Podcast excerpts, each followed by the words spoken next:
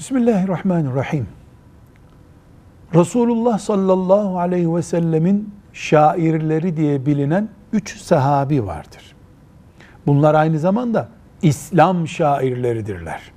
Çünkü Resulullah sallallahu aleyhi ve sellemin nübüvvetini şiirleriyle desteklemişlerdir.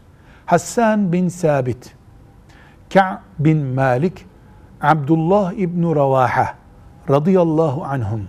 Bu üç sahabi Resulullah sallallahu aleyhi ve sellemin şairidir. Efendimiz'i savunan, İslam'ı yücelten şiirler söylemişlerdir. Allah onlardan razı olsun. Velhamdülillahi Rabbil Alemin.